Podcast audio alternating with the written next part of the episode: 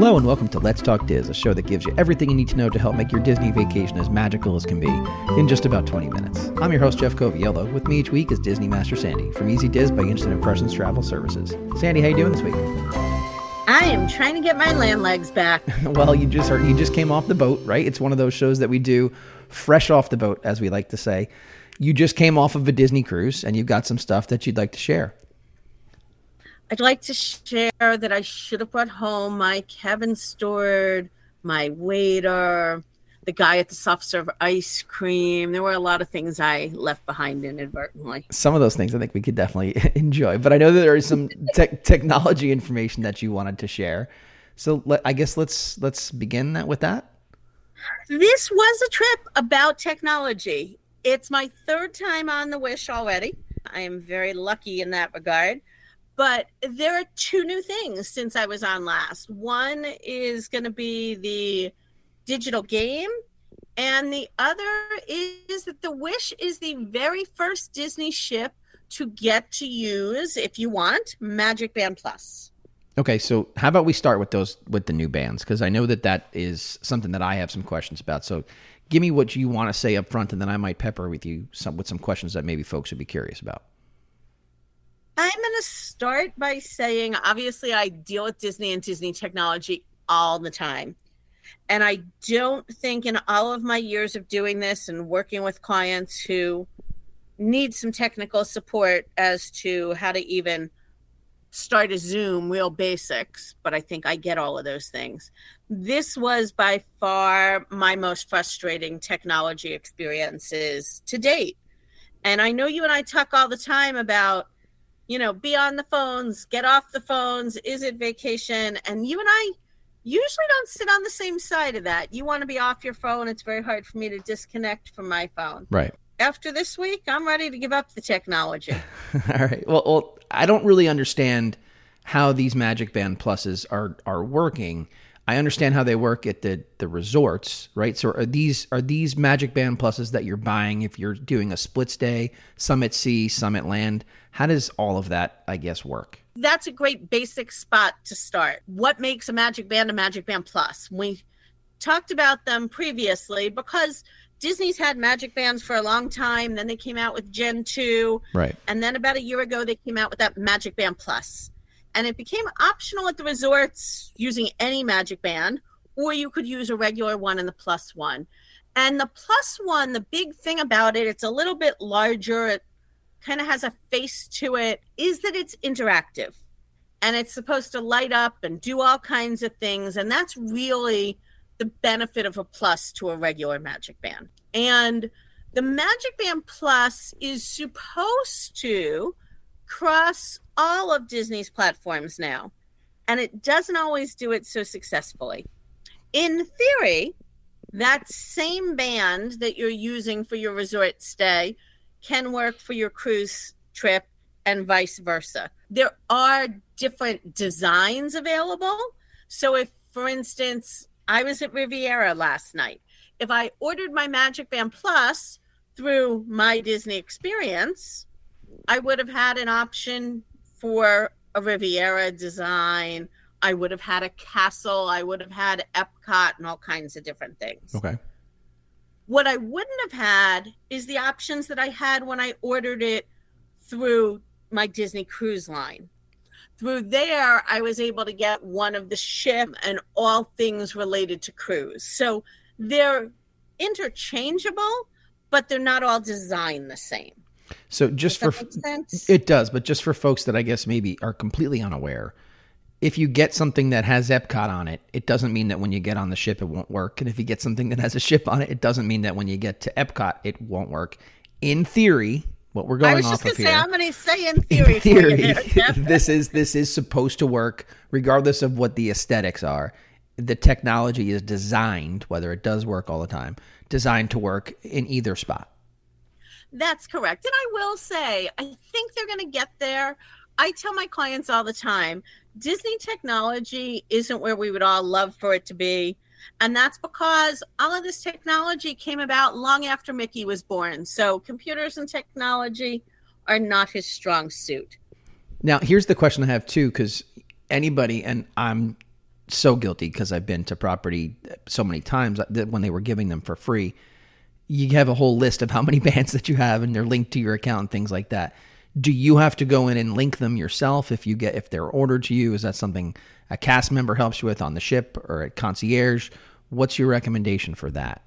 So again, it's a big it depends. If you order them through your Disney Cruise Line account and you have to have an active cruise, and there's only right now the Wish has them, and they just announced that the Fantasy will have them. Those are the only two ships right now. You do not have to have them. And as you mentioned, they are no longer free. If you order them through the Disney Cruise Line website through your reservation, you get $10 a person off on your bands, and they will come linked to your Disney cruise reservation. And I'll be honest, that's where we had problems. We followed my advice of don't ever arrive on the day of your cruise. So mm-hmm. we arrived a day early. We did Magic Kingdom for a day, then we hopped on the ship, then we got off the ship and we did Epcot for a day my band worked everywhere, but everybody else in my family couldn't make them work in Walt Disney World. They worked great on the ship. The Walt Disney World tech people said, I don't know, you got it through cruise line. When you get on the ship, they'll fix it for you so you can use it when you get back to World. When we got on the ship, they said, We only deal with Disney Cruise Line technology. We don't know anything about World. So it took us a little bit.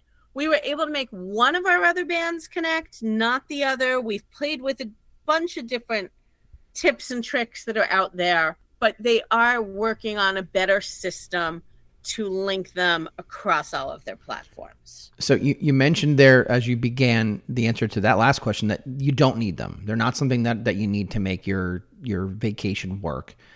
Some of us that have been to Walt Disney World are familiar with the Magic Bands, whether they're the Magic Band Plus or the Magic Bands, whatever generation that you have, you know, that they get us in and out. You can put a credit card attached to it, you can charge.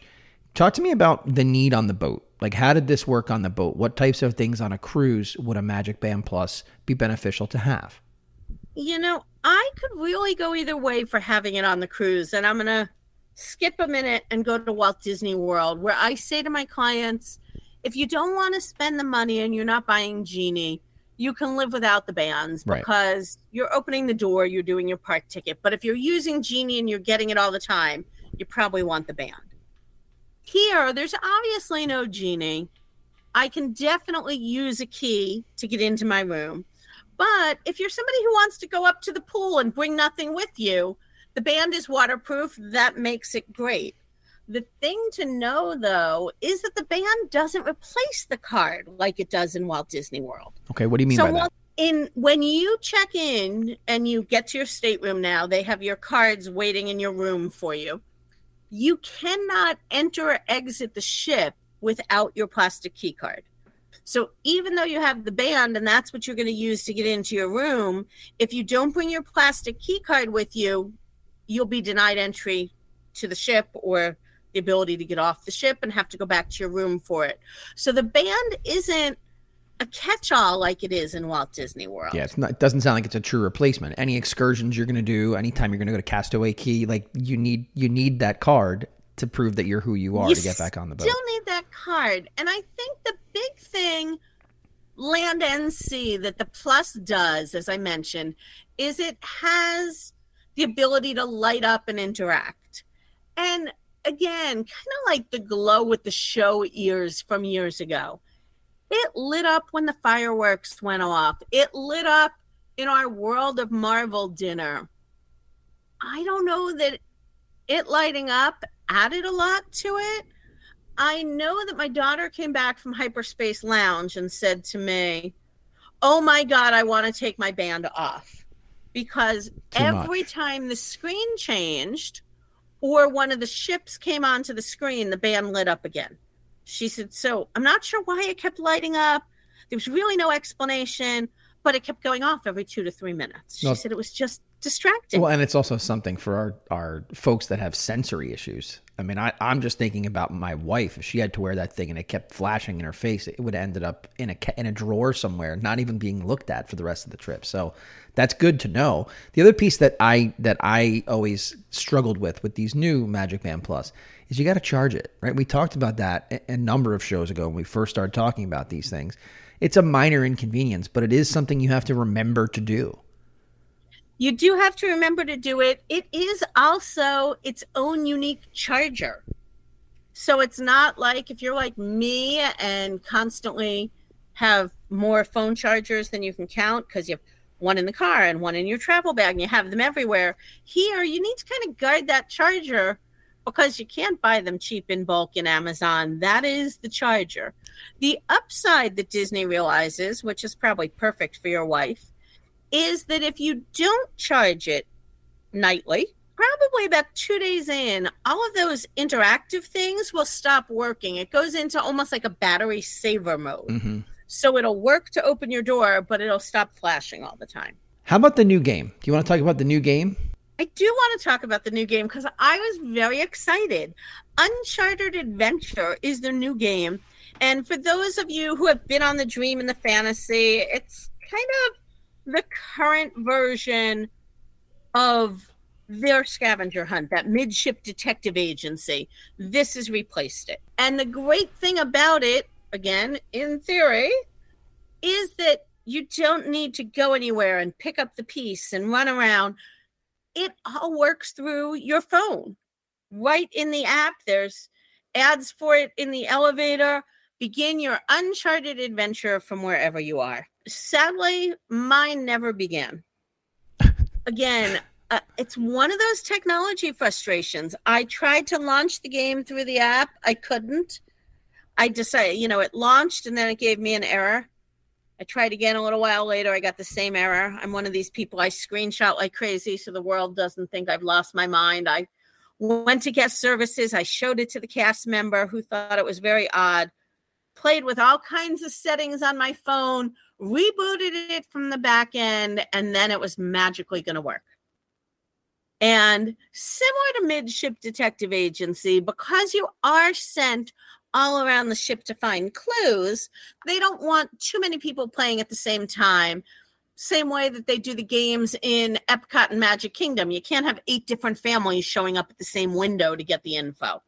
So when I went to play it, it had almost a 20 minute wait time.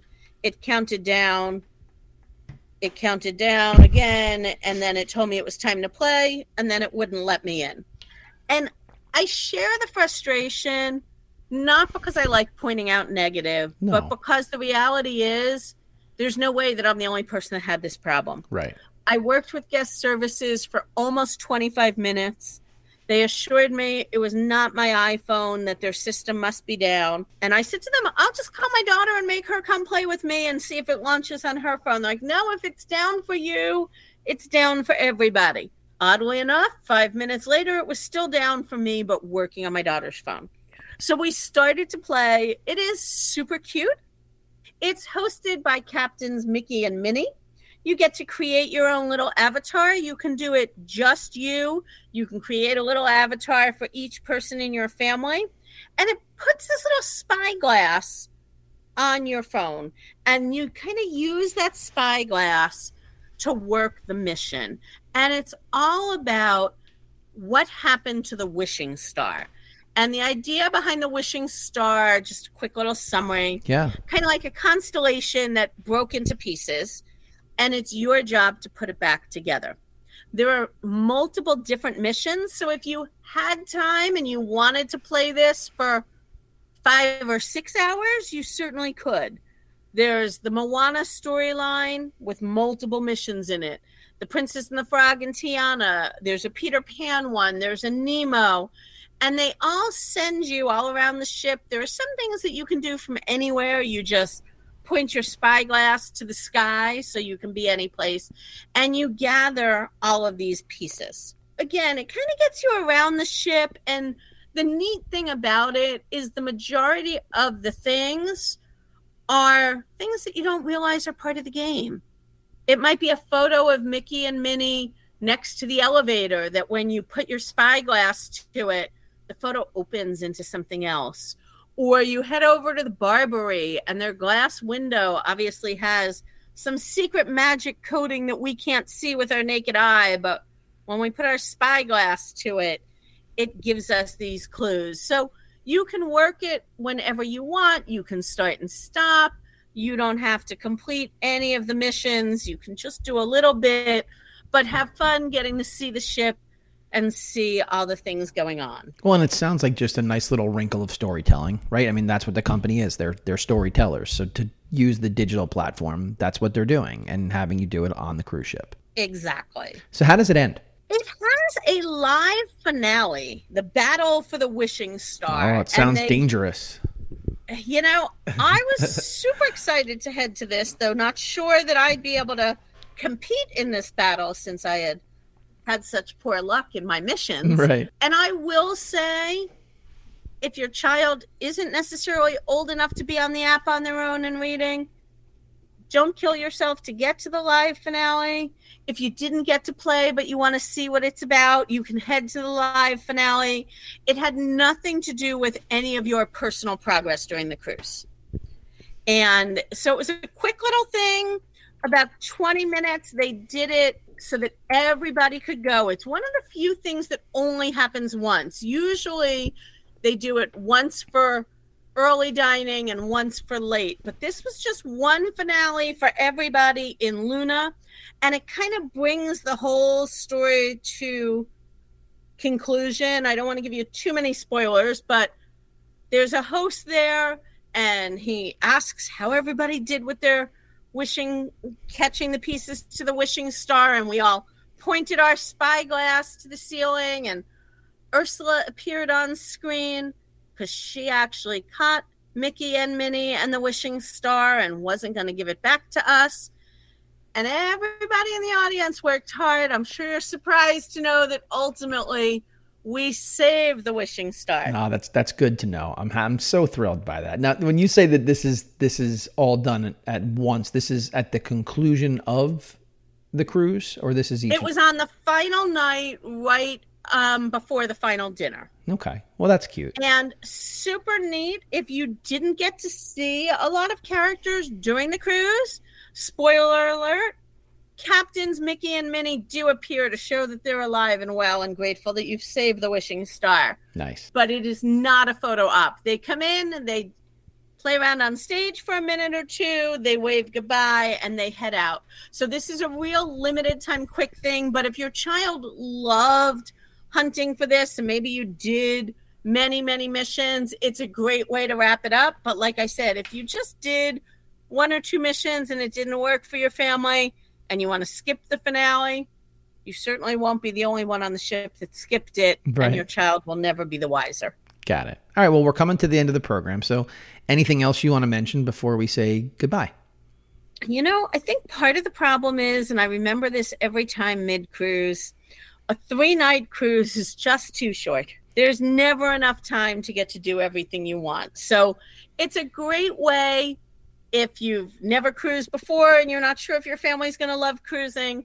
For us, we end up on the three night cruises a lot because they depart on Friday and they come back on Monday. Yeah, they're convenient. So it's the way to cruise with the least number of days off of work but even not getting off the ship in Nassau, because your first day is sail away, you're nowhere but on the ship, mostly in port. Your next day is Nassau. We use that opportunity to go to Palo, to the DVC member event, to check out some things on the ship.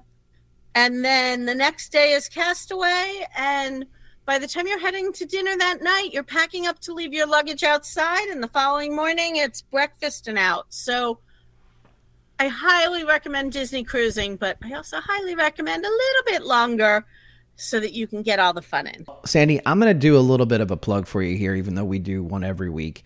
You mentioned so many technological struggles that you had on this trip.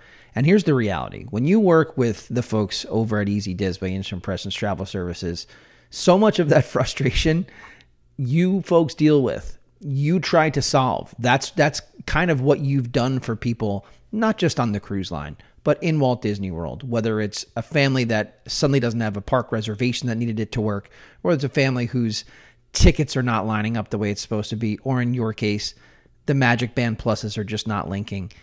The folks at Easy Diz, my Instant Impressions Travel Services, they handle that. And so I know you're blushing and you're and you're and you're probably like, thank you for, for the praise, but it's the reality. That's what you do every single day. So it's important to know that even the pros like yourself faced some of these technological issues, overcame them, because now when guests that choose to book their vacation through your company, they know that you know firsthand what it's like to be experiencing it. So I thank you for being honest and candid and for sharing your experience because I think it's going to help some people. Thanks so much. And may you all have great wishes ahead. And that's a wrap this week on Let's Talk Diz. If anyone you know could benefit from this or any show, please share on your Facebook and Instagram for other folks to enjoy. And don't forget to reach out to the people at Easy Diz by Instant Impressions Travel Services for any Disney destination planning. Make it a great week. And as always, keep making memories.